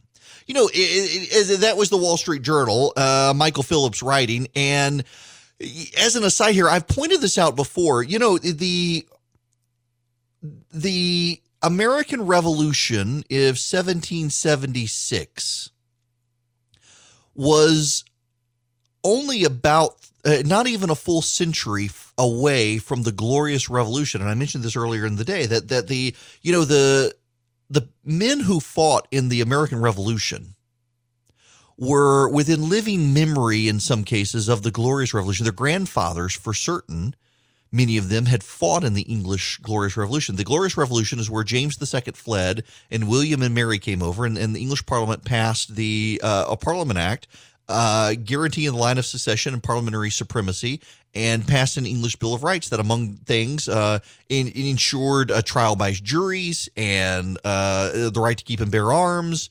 and certain uh, free speech laws and, and religious freedom laws, these sorts of things. And, and the English came to the colonies of North America and believed they were still Englishmen, but their children and grandchildren were treated as second-class citizens, as uh, as non-Englishmen, not entitled to those sorts of things. In some cases, you would have governors general of the colonies taking direct monarchical rule over against local assemblies. And they resented it like hell. They believed they were English citizens entitled to the uh, Bill of Rights. And so the American Revolution was actually a conservative revolution. And then you get to the Civil War, and there were those whose fathers or grandfathers had fought in the Revolutionary War. They they were they were children of the Revolution. And then you get out of out of the Civil War. That's in the, the eighteen sixties, and you get into I mean World War Two, for example. You're less than a hundred years removed from World War Two, and we are less than a hundred years removed from World War Two. And yet we still, there are still people in this country, this is hard to believe, but there are people in this country today whose parents fought in the Civil War. Let me say that again. There are still people alive today. They are very, very old. There are only a handful of them left, but their parents, their father, not their mother, their father fought in the Civil War. One generation removed from the Civil War. We are two generations removed in some cases from the Civil War. I mean, think about that for just a minute. That's mind-blowing. You know, so I did a case here in Georgia. It was actually uh, really the last civil case I did. It was over in Taylor County, uh, which reminds me, I need to go over to Barrow Automotive. Um, it, it is, man, if you've never been to Barrow, I don't care where you are in Georgia. It's the best gun store in the country. Uh, but it is, it's in Butler, uh, which is in Taylor County. And the last case I ever did was in Taylor County. It was a civil case. I had a criminal case that, that went on a little bit longer, but the civil case was a property dispute. And it was a couple whose grand, no, great-grandfather. So they were th- one, two, three generations removed from the Civil War. Their great-grandfather had been a slave, had become free, got a job as a sharecropper, raised his money, and bought himself several hundred acres of land in Taylor County. And he died in nineteen oh five. And his case went into probate court. And, well, I mean, you know the history of the South. We don't need to rehash it. But the family was deeply afraid in nineteen oh five, uh, all the way in, in, into the present, that if they allowed this case out of probate, that someone white would take this black family's property. So they left it tied up in probate for a hundred years, which is absurd. A hundred years, this family's property was tied up in court, and it just went on continuance after continuance, and try to divide this up as the years magnified, and people would use the land. Uh, the, the, the family would use the land. Well, here came one of the heirs who was entitled to, it ultimately worked out to about a half acre to an acre of land. And he wanted the land to build a house. He was entitled to it. And so he wanted to close out probate, and a lot of the family did not wish to close out probate, and they hired a lawyer and they fought it. And, and lucky for me, uh, to some degree, the lawyer knew absolutely nothing about probate law, uh, and the judge was just astonished that there was a case that was still open that long. Uh, and immediately set about uh, determining. We knew the number of heirs. We'd done all the work. We'd advertised for it. And uh, so they div- we wound up winning the case and closing it and adjourning it, and the family had to divide up the property among the existing heirs. I think they wound up drawing. You know, I left practice as they were winding up, but I think they drew lots for the land. But but this particular couple had a, had a tract of land they wanted, and they were entitled to it. It was the most bizarre thing I'd ever encountered. It was the most bizarre thing that the probate judge had encountered. The probate judge had no idea.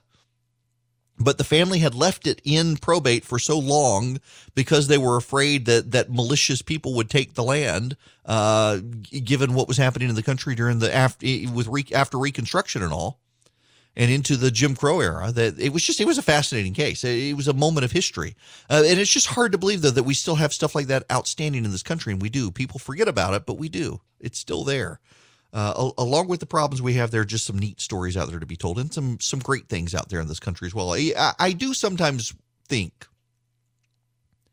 that there are people today who their entire job seems to be to point out all the bad and ignore all the good, and in particular uh, to to stir the pot in such a way as to make people feed on their grievances. There are a lot of people who profit by the divisions in this country. There are, and on both sides, it's not just Democrats. Let's be honest here. It is across the board. There are people who they profit off of and benefit politically and otherwise from division in this country. And they want to ignore the good things happening in this country. They want to They say they want people to be left alone, and they don't really want to leave them alone. Leave them alone. You know, I, I just listen. You know, the the it's like the whole drag queen story hour fight. I, I agree with my uh, a friend of mine who complains about this, that it is a sign of blight on our culture. Drag queen story hour. The, that that people want to take their children to highly sexualized men who are dressed as women to read them stories as if it's no big deal. I, I personally have a problem with that.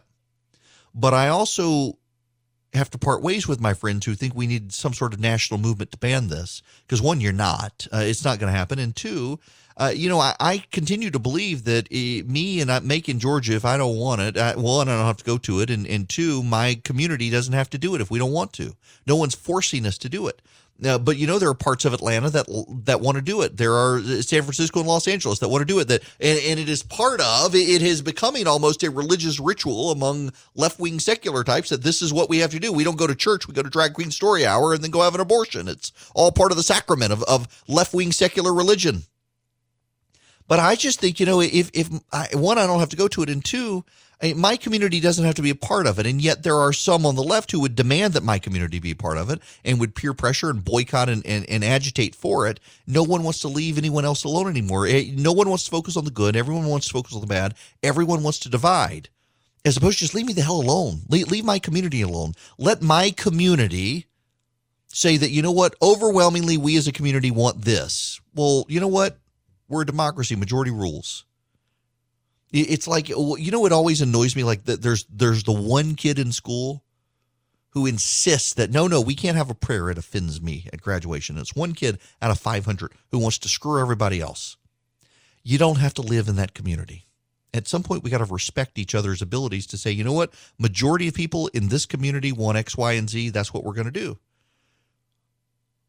And it, the Supreme Court, by the way, I think fosters a lot of this division, because the Supreme Court wants to be the most powerful branch of the government, even though it was put number three. You know, it's not three equal branches.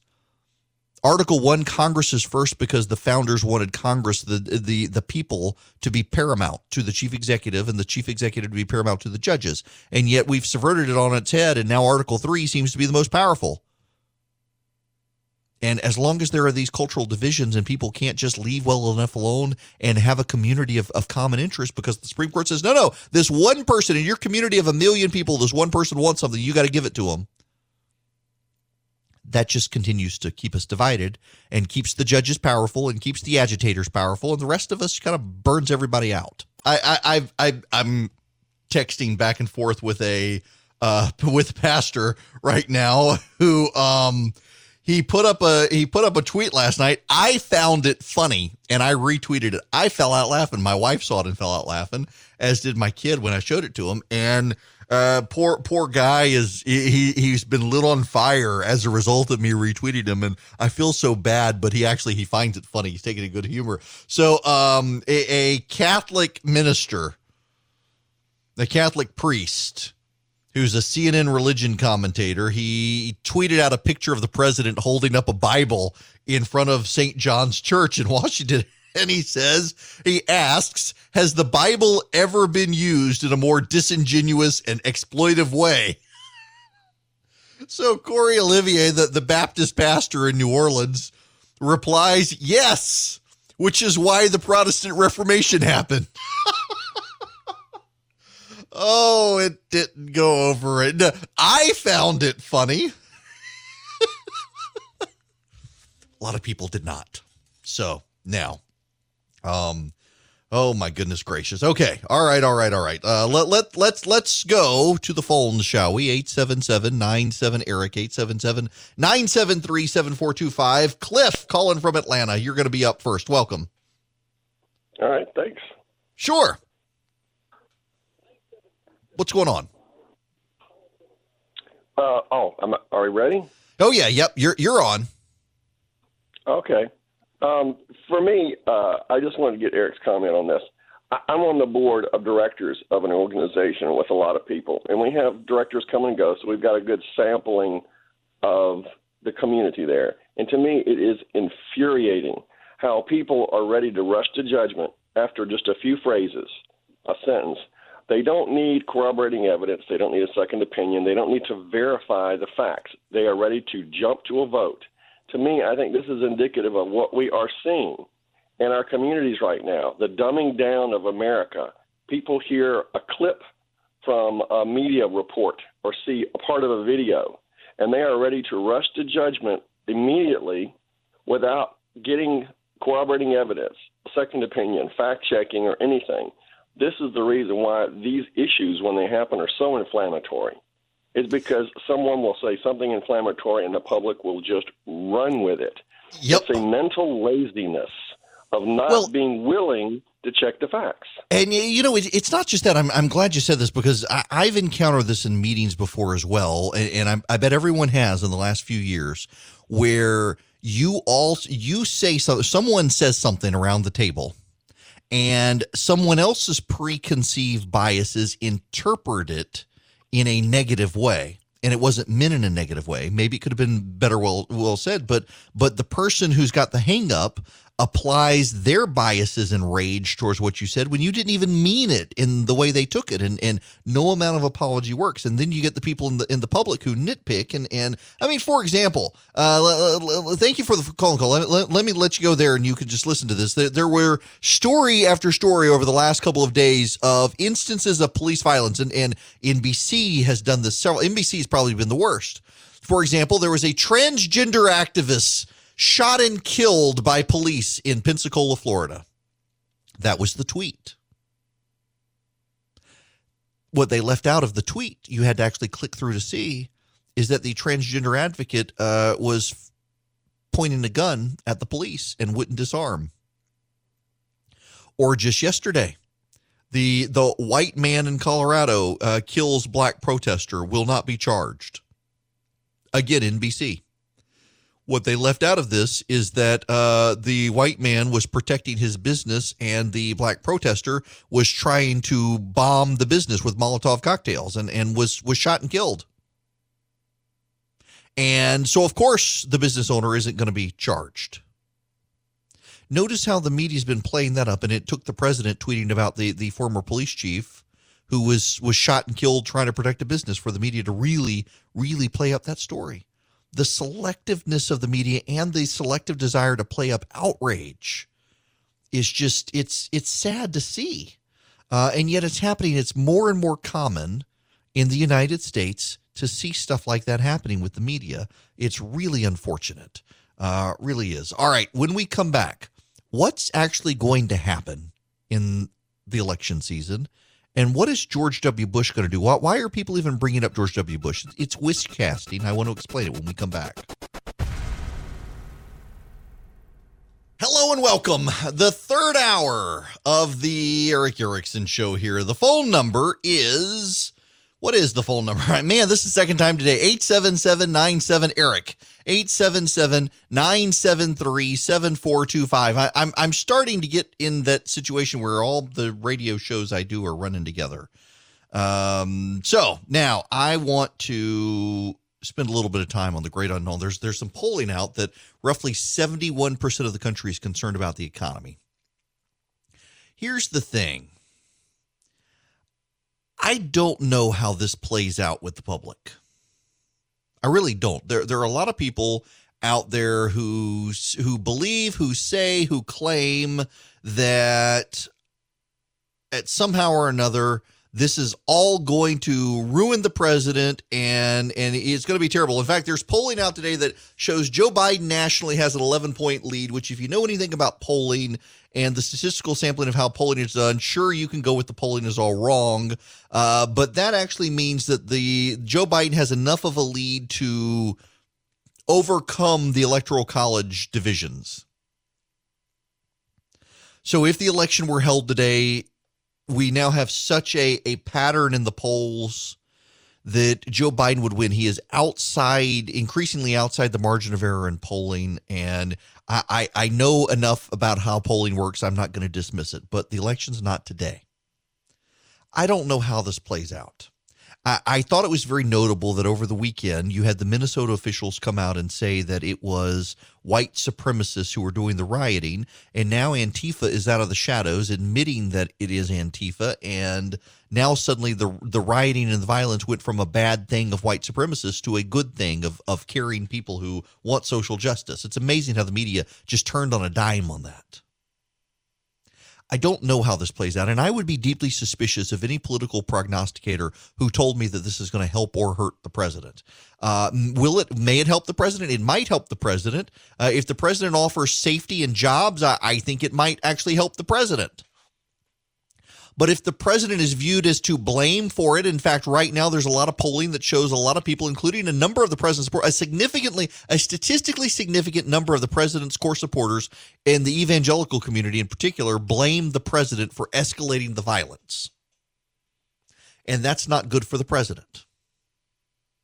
But never, ever underestimate the ability of progressives to overplay their hand. Uh, what is what is hurting the president today may ultimately help the president. What is hurting the president today may actually uh, wind up giving the president his reelection. But I don't know. I, I don't know. I, I I I don't know. And you don't know. And the talking heads in Washington and on C N N and Fox and M S N B C and the rest, they don't know. The editorialists of the newspapers, they don't know. None of them actually know whether this will help or hurt the president. And I'm not going to sit here and tell you with confidence it is or it isn't. Here's what I know. The economy is the overarching influencer on how people vote. And right now the economy sucks and people have been sheltered in place and people are seeing their livelihoods literally go up in flames in certain parts of the country.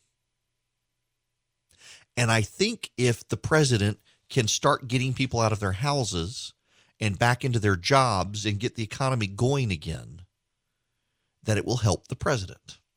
I think it is notable. You know, let me put in a plug here for First Liberty Building and Loan that regularly sponsors this program. First Liberty Building and Loan, the if you want to go get a P P P loan from them, uh, their website is first liberty g a dot com. And you can go to first liberty g a dot com. You can click on the Apply Now button, and you can apply and get a loan through First Liberty. Uh, they can't guarantee it, but they'll do their best to get you in. And the odds are they might very well be able to get you in. Why? There's a story out today that there are still P P P loans untapped, that there are still a great many people who have yet to need P P P. And that's actually a very good sign. It suggests, in fact, that uh, businesses have not needed that extra help. And in fact, Congress is now looking at maybe extending P P P for the businesses that need it and not adding funds for new applications, because there's still money in there for new applications. So you may just be able to do a rollover loan and get more money to keep your business closed, but you'll keep your employees employed. And it looks like consumer spending is starting to trickle back up. It looks like people are starting to go back to work. It looks like business is going back to normal. Now, it's not going to be completely normal. Like at my business, I got a memo the other day. If I go to my business, I got to wear a face mask unless I'm in my office or behind the microphone. But I think the economy is going to matter more than the rioting today, because people will forget the rioting by whatever the next news cycle is. Maybe we'll go back to, I, I suspect we're going to go back into nightmare scenario with the virus. And here's why. There are reports out today. In fact, I see a football player who said he participated in a march in Oklahoma and he wore a face mask and yet has gotten covid nineteen. He presumes it came from the protest. I doubt it came from the protest, given that it was only the other day that he participated, and it, it should take more time for him to show symptoms, but may, maybe he did. If so, it may spread to other people. Uh, and I suspect what you're going to see and what, what you're starting to read in the media now is that the virus may spread again. And it's very funny. Uh, the, the very same media that shamed the white protesters around the country who wanted their businesses reopened so they could go back to work and earn their livelihoods, they're perfectly happy to give a pass to the protesters now. So the people who wanted to restore their livelihoods, their protests were bad, but the Black Lives Matter protests are good in the eyes of the media. There will be some people who seethe with resentment over that level of hypocrisy. But ultimately, as we get to November, it's going to be jobs and the economy that matter. That, again, is why I think if the president takes the, the safe and back to work mantra, that he can win the election. I don't really know how this ultimately long-term impacts it, but I know that if people start going back to work, that it is going to help the president. And I suspect what you're going to hear from the president's team moving forward is a recurring statement that the media and the Democrats don't want you to go back to work because they don't want the economy to get going again, because they do not want the president to get reelected. And if they keep saying it over and over and over, if they keep saying it, I think more people have the, are, the odds are people are going to believe it. And they're going to believe it for legitimate, good, right, true reasons, because it's happening. It really is happening. You see this. You, you see Democrats not wanting you to go back to work because they are scared of an economic rebound. And that, I think, is something that's going to matter. That, I think, is something that when people start looking and they see the president wants me to get back to work and to have my job, and the Republicans want to incentivize people going back to work by paying bonuses no longer for the unemployed, but for the people going back to work, I think stuff like that changes the fundamental underlying dynamic. Again, seventy-one percent of Americans say the number one issue right now for them is the economy. A quarter of Americans are unemployed. Half of Black Americans are unemployed right now. You want to know why people are rioting in the streets? They got nothing better to do. They're outraged. They're mad. They've been cooped up at home. They feel like their livelihood has been taken away from them. Their destiny is now in the hands of bureaucrats and health officials and epidemiologists. And now this happened with the police and George Floyd. I mean, we, we had a powder keg, and the George Floyd situation exploded it. This matters to people. But this matters to people uh, with a foundation of economic unrest. So you fix the one, that actually, I think, has real term positive consequences for the presidency, for the president. I, I think it does. Uh, and never, ever, ever, ever underestimate the ability of the left to overplay their hands on this. Uh, the, the Democrats just because the, and you know, this is something, um, you know, it, it is, it is very likely that you, let, let's say you're white. I don't care where you are in the nation. Let, let's say you're white. It is very likely that you could go much more easily than a black person. You could go all day and not encounter a black person, particularly if you are a liberal and you live in a coastal area, you live in a, a liberal metropolis. It is very likely that you as a white liberal could go all day and only encounter other white liberals. It is why conservatives tend to understand liberals better than liberals understand conservatives, because a conservative encounters liberals more on a daily basis. And arguably, in the same logic, a black person understands white people more than white people understand black people, because a, a black person is more likely to encounter a white person on a day-to-day basis than a white person is a black person. So you see things differently. But when you're in the media, you encounter other white liberals who went to journalism school at Columbia or, or wherever. And you think a lot the same way. And you all have the same heroes, and, and, and you all affirm the same stuff, whether it's right or not. And so the media amplifies the left, and the left amplifies the media. And in this feedback loop of self-congratulations and backpats, they overplay their hand way more than conservatives tend to overplay. And that's not to say conservatives don't overplay their hand. They do. Republicans can overplay their hands as well. But in stuff like this, I think the Democrats and the media tend to allow progressive activists to overplay their hands in a way that's actually detrimental to the Democrats and the left, because that's all they know. Everyone in their circle says, hey, it's great. I mean, just just let me let me play you this clip and, and just think about this. Over the last several days, the president of the United States has attacked Bill de Blasio as an incompetent mayor of New York, and the media has defended Bill de Blasio to the hilt because of the president's attacks. Well, now Andrew Cuomo's come out and echoed the same attacks. The N Y P D and the mayor did not do their job last night. I believe that. Uh, second, you have thirty-eight thousand N Y P D people. It is the largest police department in the United States of America. Use thirty-eight thousand people and protect property. Use the police, protect property and people. Look at the videos. It was a disgrace. I believe that.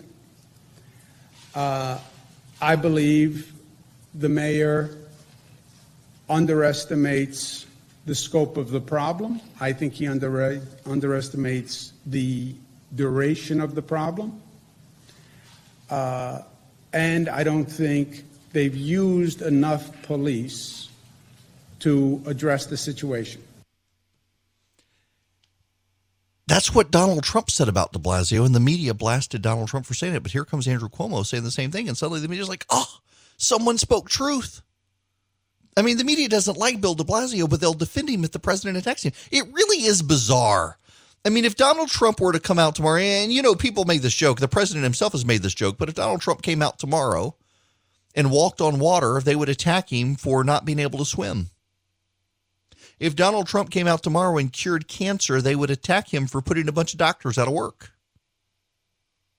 I, I got plenty of criticisms of the president, and frankly, I don't think he's handled himself very well over the last several days. But my goodness, uh, okay, the, the man does say true things, and the media treats it as false until someone else comes along and echoes it. Uh, there, it's just it, it's genuinely, truly bizarre to see the media, uh, when the president attacks Bill de Blasio's incompetence, say, no, no, no, de Blasio is great. He's wonderful. He's wonderful. Did you hear what Andrew Cuomo said? He said Bill de Blasio is incompetent. He must be incompetent. Andrew Cuomo said so.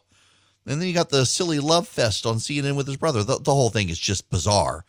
Do, how does this play for the president? I have no idea, but but I never underestimate the left's ability to overplay their hand on this and wind up helping the president. He has benefited his entire political career from the left overplaying their hand. Welcome back. It is Eric Erickson here. The phone number eight seven seven, nine seven, E R I C, eight seven seven, nine seven three, seven four two five. To the phones we go. Bill, welcome to the show. If I can click the button. There you go, Bill. How are you? Ben. Uh, Ben. All right. Welcome. Eric, this is Ben. I am uh, sixty-two today, and you're forty-five. Bless you. Happy birthday.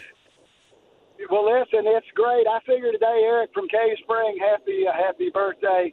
So the word for today is ankle biters, crickets, and bit dog hollers first.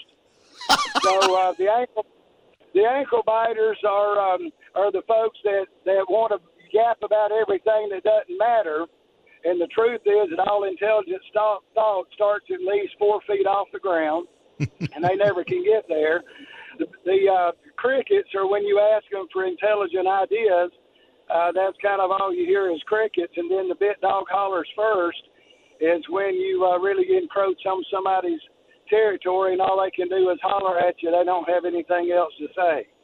That's the truth. We're seeing a lot of that. Uh, Is this that? So uh, good to see you have another birthday. Um, Absolutely. You know, good to hear from you as well. You, I, well, uh, yeah, I sent you a picture this morning of Hayes caught a five-pound trout out of the lake. Nice. So uh, check your email. It's a beautiful, I, it's a beautiful thing.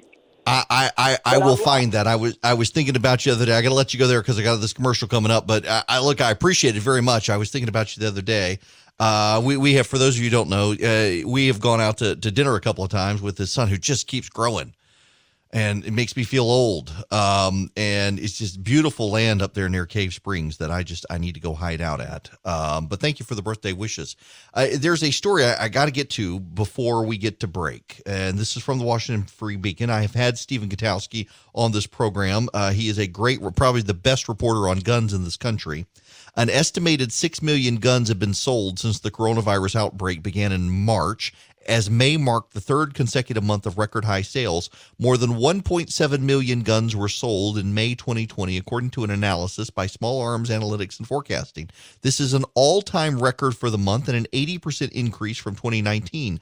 The spike in sales comes as rioting grips the nation and the coronavirus continues to dominate headlines. Jürgen Bauer, the group's chief economist, calls the trend unprecedented. Firearm sales have surged in unprecedented ways, he said in a statement. The boom in handgun sales has been particularly noticeable in recent months. May is typically the slowest month, slowest month of gun sales in the spring, but twenty twenty's record-setting monthly figures were down only slightly from April's one point eight million and March's two point five million. The highest sales total ever recorded in a single month was March's two point five million guns sold. Most surprising to observers is the fact that May twenty twenty saw more sales than both March and April of twenty nineteen combined. The record-setting sales pace has been driven in large part by new gun owners, according to the National Sports Shooting Foundation, the gun industry's trade group. Our recent survey of firearm retailers shows us that forty percent of these gun buyers are buying a firearm for the first time. Of those first-time gun owners, forty percent are women, and these buyers are overwhelmingly purchasing handguns for personal protection. You need to think about that for just a moment, because the media has been selling all of us this idea that gun owners are the ones who buy the guns. We don't have any more new gun owners in this country. You you hear that sentiment on T V uh, regularly now, that the people who are buying guns are the people who have previously bought guns, that there aren't a bunch of new people owning guns out there, uh, which is why it's okay to go after guns and the gun industry now, because everyone who's ever wanted a gun has a gun, and no no new person is going to get a gun. And yet this is happening. More and more people are doing this. More and more people are buying guns, and it tends to be women. Now, that doesn't mean they're suddenly going to become massive advocates for the Second Amendment. A lot of these people still support gun control measures of one kind or another. But the fact that they don't feel safe right now suggests polling is missing something as well about the president's chances in November. The fact that so many people don't feel safe right now, they're out of work, they're alone, there are looters on the march through their neighborhoods vandalizing things, that suggests that there is an opportunity for the president and the messaging there if they can get the president focused. Now, we all know, and listen, it is just, it's a statement of truth that the president isn't good at message discipline. It, it's just a statement of fact. But at the same time, It is also a statement of fact that if you sit down and explain to the president what his messaging needs to be and why, he tends to gravitate towards that message. So it is possible, it is very possible to get the president on a message and keep him on that message. You know, it, it, if you remember, George W. Bush wasn't the smartest politician. He's a smart man, but he wasn't the smartest campaigner. But they told him essentially every time, your message is help is on the way. People are in crisis and help is on the way. The military is in crisis, help is on the way. Businesses are in crisis, help is on the way. And every single time Bush was asked a question in two thousand, say, help is on the way. Why vote for me? Help is on the way. The, this is going to be fixed. Help is on the way. The president can say, I'm going to keep you safe and I'm going to get you back to work. Joe Biden's not. I'm going to keep you safe. I'm going to get you back to work. The Democrats won't. He's got that message if he'll just go with it. And to me, it seems like a no-brainer. Um, maybe I need to write about this. I know they read what I write.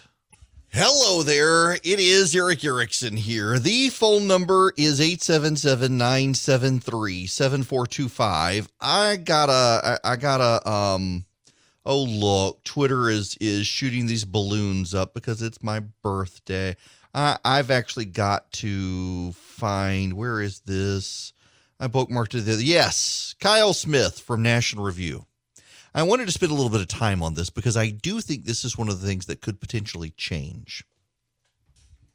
Given the the rioting and vandalism, and essentially what you're seeing actually is a number of communities saying they're going to wind down aggressive law enforcement. You're seeing New York City collapsing. I mean, again, the governor of New York is out blasting Bill de Blasio for his handling of this stuff. And you're seeing Joe Biden come out. Well, let me play this audio from Joe Biden. The action will not be completed in the first one hundred days of my presidency if I'm fortunate enough to be elected, or even in my entire term. It's going to take the work of a generation. But if this agenda will take time to complete, it should not wait for the first one hundred days of my presidency to get started. A down payment on what is long overdue should come now, should come immediately. I call on the Congress to act this month on measures that will be the first step in this direction, starting with real police reform. Congressman Jeffries has a bill to outlaw chokeholds. Congress should put it on the president's desk in the next few days. There are other measures to stop transferring weapons of war to police forces, improve oversight and accountability, to create a model use of force standard. That also should be made law this month. No more excuses, no delays. If Mitch McConnell can bring in the United States Senate to confirm Trump's unqualified judicial nominees who will run roughshod over our Constitution now, it's time to pass legislation that will give true meaning to our constitutional promise of equal protection under the law. Uh, yeah, see, what I think is, is going to happen is there needs to be a reaction. But I'm afraid there's going to be an overreaction, and we're going to continue to have this situation of uh, increased lawlessness within American urban cores as essentially police decide, you know what, I, I don't want to get blamed. And Democratic politicians who run these cities say, well, you know what, you are to blame. Stop, stop, stop law enforcement. On top of that, you've got the virus. And the virus, which no one has immunity to, continuing to spread. So that brings me to this thread by Kyle Smith. Let, let me read this thread to you. Americans are going to flee the cities like we did in the post sixty-eight era. thirty years of great progress for cities undone in one spring.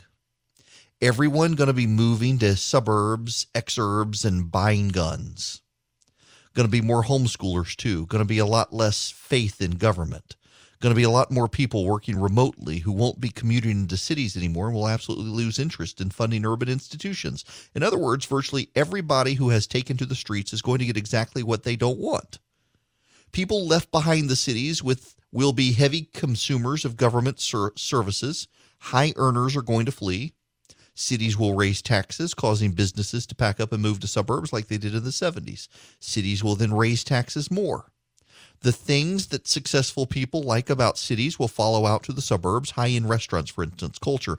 People will struggle to think of a reason to go downtown again. Dense populations, of course, vote Democrat. Cities will lose congressional seats. Federal funding will adjust accordingly. Title for the past week of what's been going on should be Suicide of the Cities. And then there's gun ownership, of course. As people buy guns, people tend to become more conservative and more, more zealous advocates of individual liberty and protecting themselves. Voters with households and guns overwhelmingly vote Republican.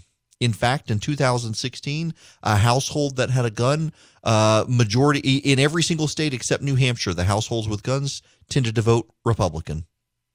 In two thousand sixteen, the voters in households without guns, overwhelmingly except in West Virginia, voted Democrat. Ironically, in Wyoming, there was no one. There were no statistical sampling of people who didn't own a gun in the home. Wyoming, overwhelmingly Republican. That is a an important factor here. forty percent of new gun owners, first-time gun owners, were women. And the overwhelming majority of first-time gun owners happened in the last couple of months.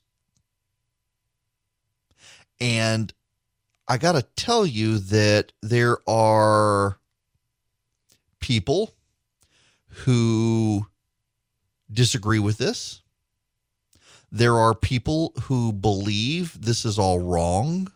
There are people who believe the cities will just be fine. But I don't really think they will. You've got a virus.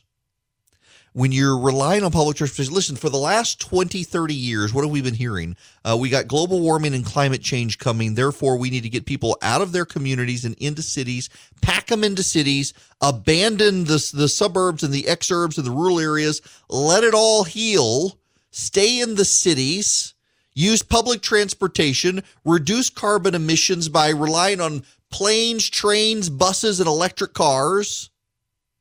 And ultimately get rid of the planes and use boats. And that's not going to work now because there's a virus spreading.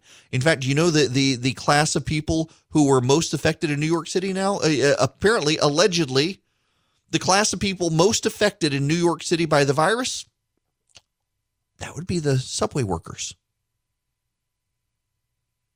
and the people who had the longest commutes on the trains, the people who drove in the subways the longest,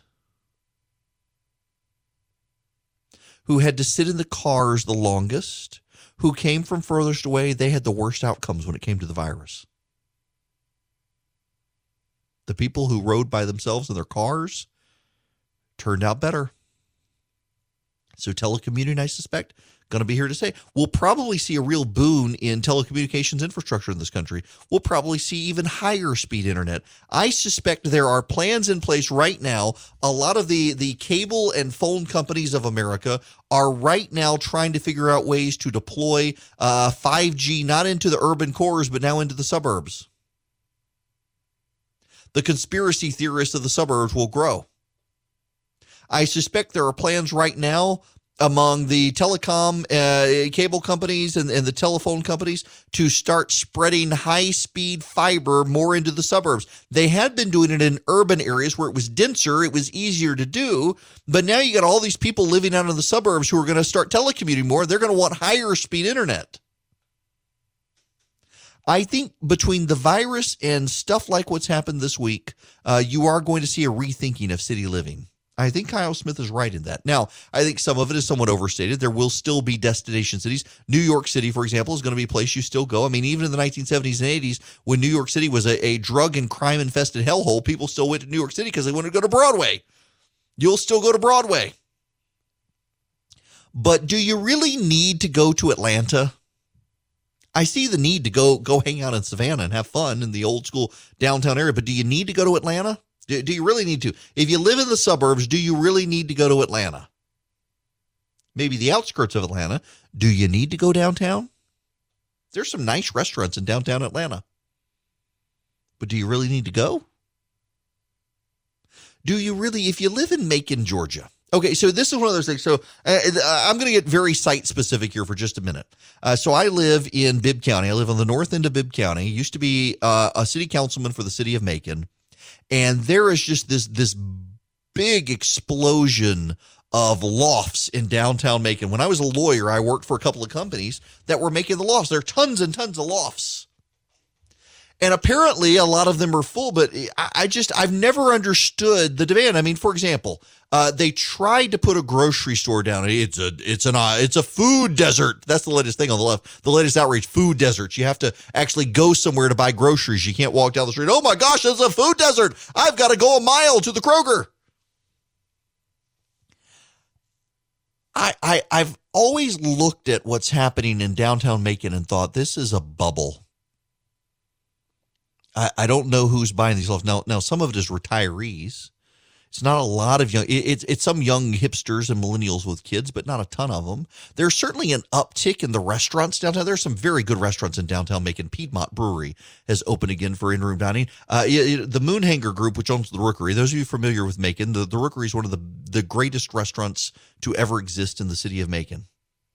It is hugely popular. People uh, make a, a trip to go to the Rookery. It's not a fancy place. It was a hole-in-the-wall dive bar when I was in law school, and there, there's still an element of that there. But it's really good food, really good burgers, good milkshakes. And they opened and they gave all their employees a covid nineteen test, and they reopened and they thought they'd be able to celebrate that they had tested their employees. Well, a couple of them turned out to be asymptomatic, but positive. So they had to shut down the restaurants again. Now I'm ready for them to reopen. But it, you see more business even at night. You, you go down to the Rookery in downtown Macon, or you go to Piedmont Brewery in downtown Macon, which is fantastic. Uh, and there's a crowd at night now. And there are people, single people and older people live in downtown, but people drive downtown.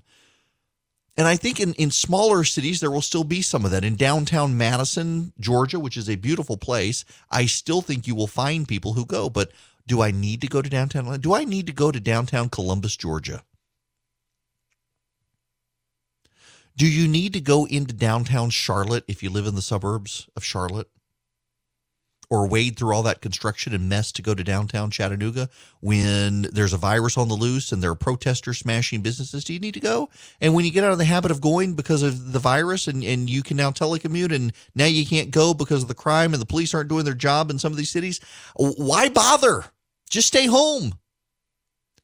Go to the restaurant down the street from you. I think we're, we will see some reordering of society. And, and of course, there will be people at think tanks who get paid a lot of money to figure this sort of stuff out. But but I think you're going to see this sort of stuff. I, I do. Uh, and and it's going to be coupled, I think, with a reordering of priorities and, and how we police. And I think it could wind up going badly for a lot of people. I, I want to play something Mike Pence said about the rioters and the looters. Uh, he said this yesterday. First and foremost, so we share the...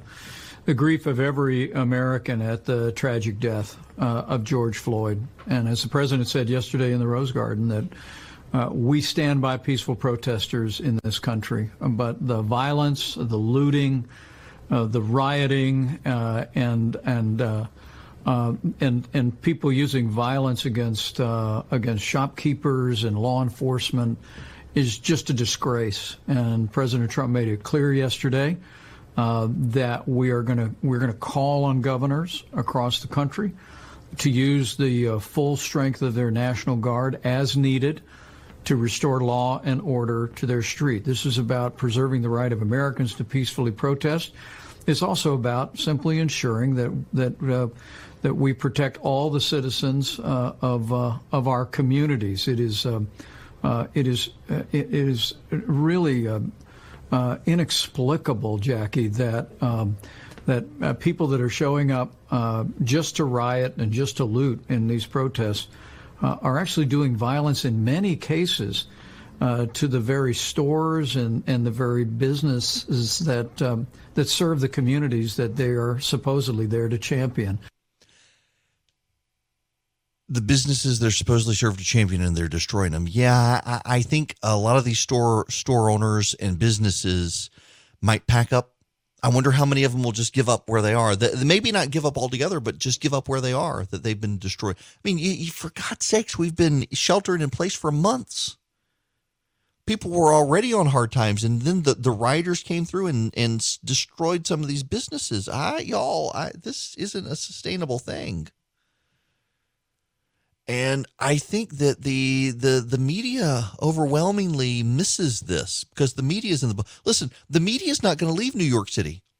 The reporters and, and whatnot, they're not going to leave because their their corporate headquarters, they've invested a lot of money there.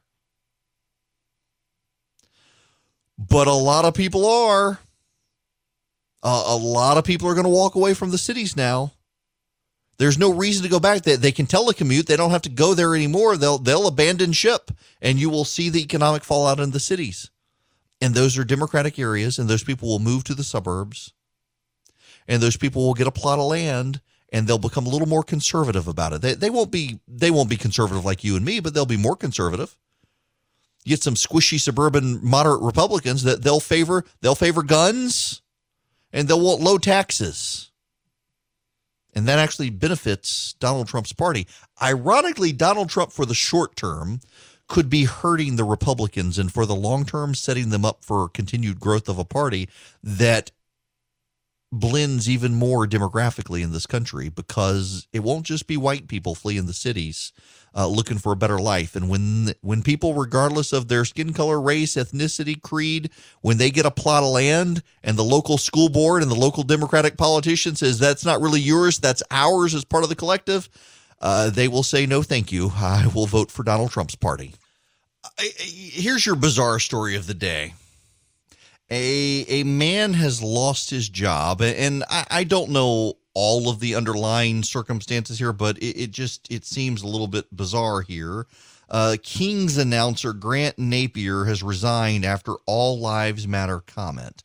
The Sacramento Kings announced Tuesday that television pay, play-by-play announcer and Sports eleven forty K H T K radio show host Grant Napier has resigned from the team following the All Lives Matter comment he made on Twitter on Tuesday, per Jason Jones of The Athletic. Uh, apparently, let's see, someone, uh, a former King center, DeMarcus Cousins, asked the announcer what he thought of the Black Lives Matters movement, and Grant Napier replied, "Hey, how are you? Thought you forgot about me. Haven't heard from you in years. All lives matter, every single one." Um.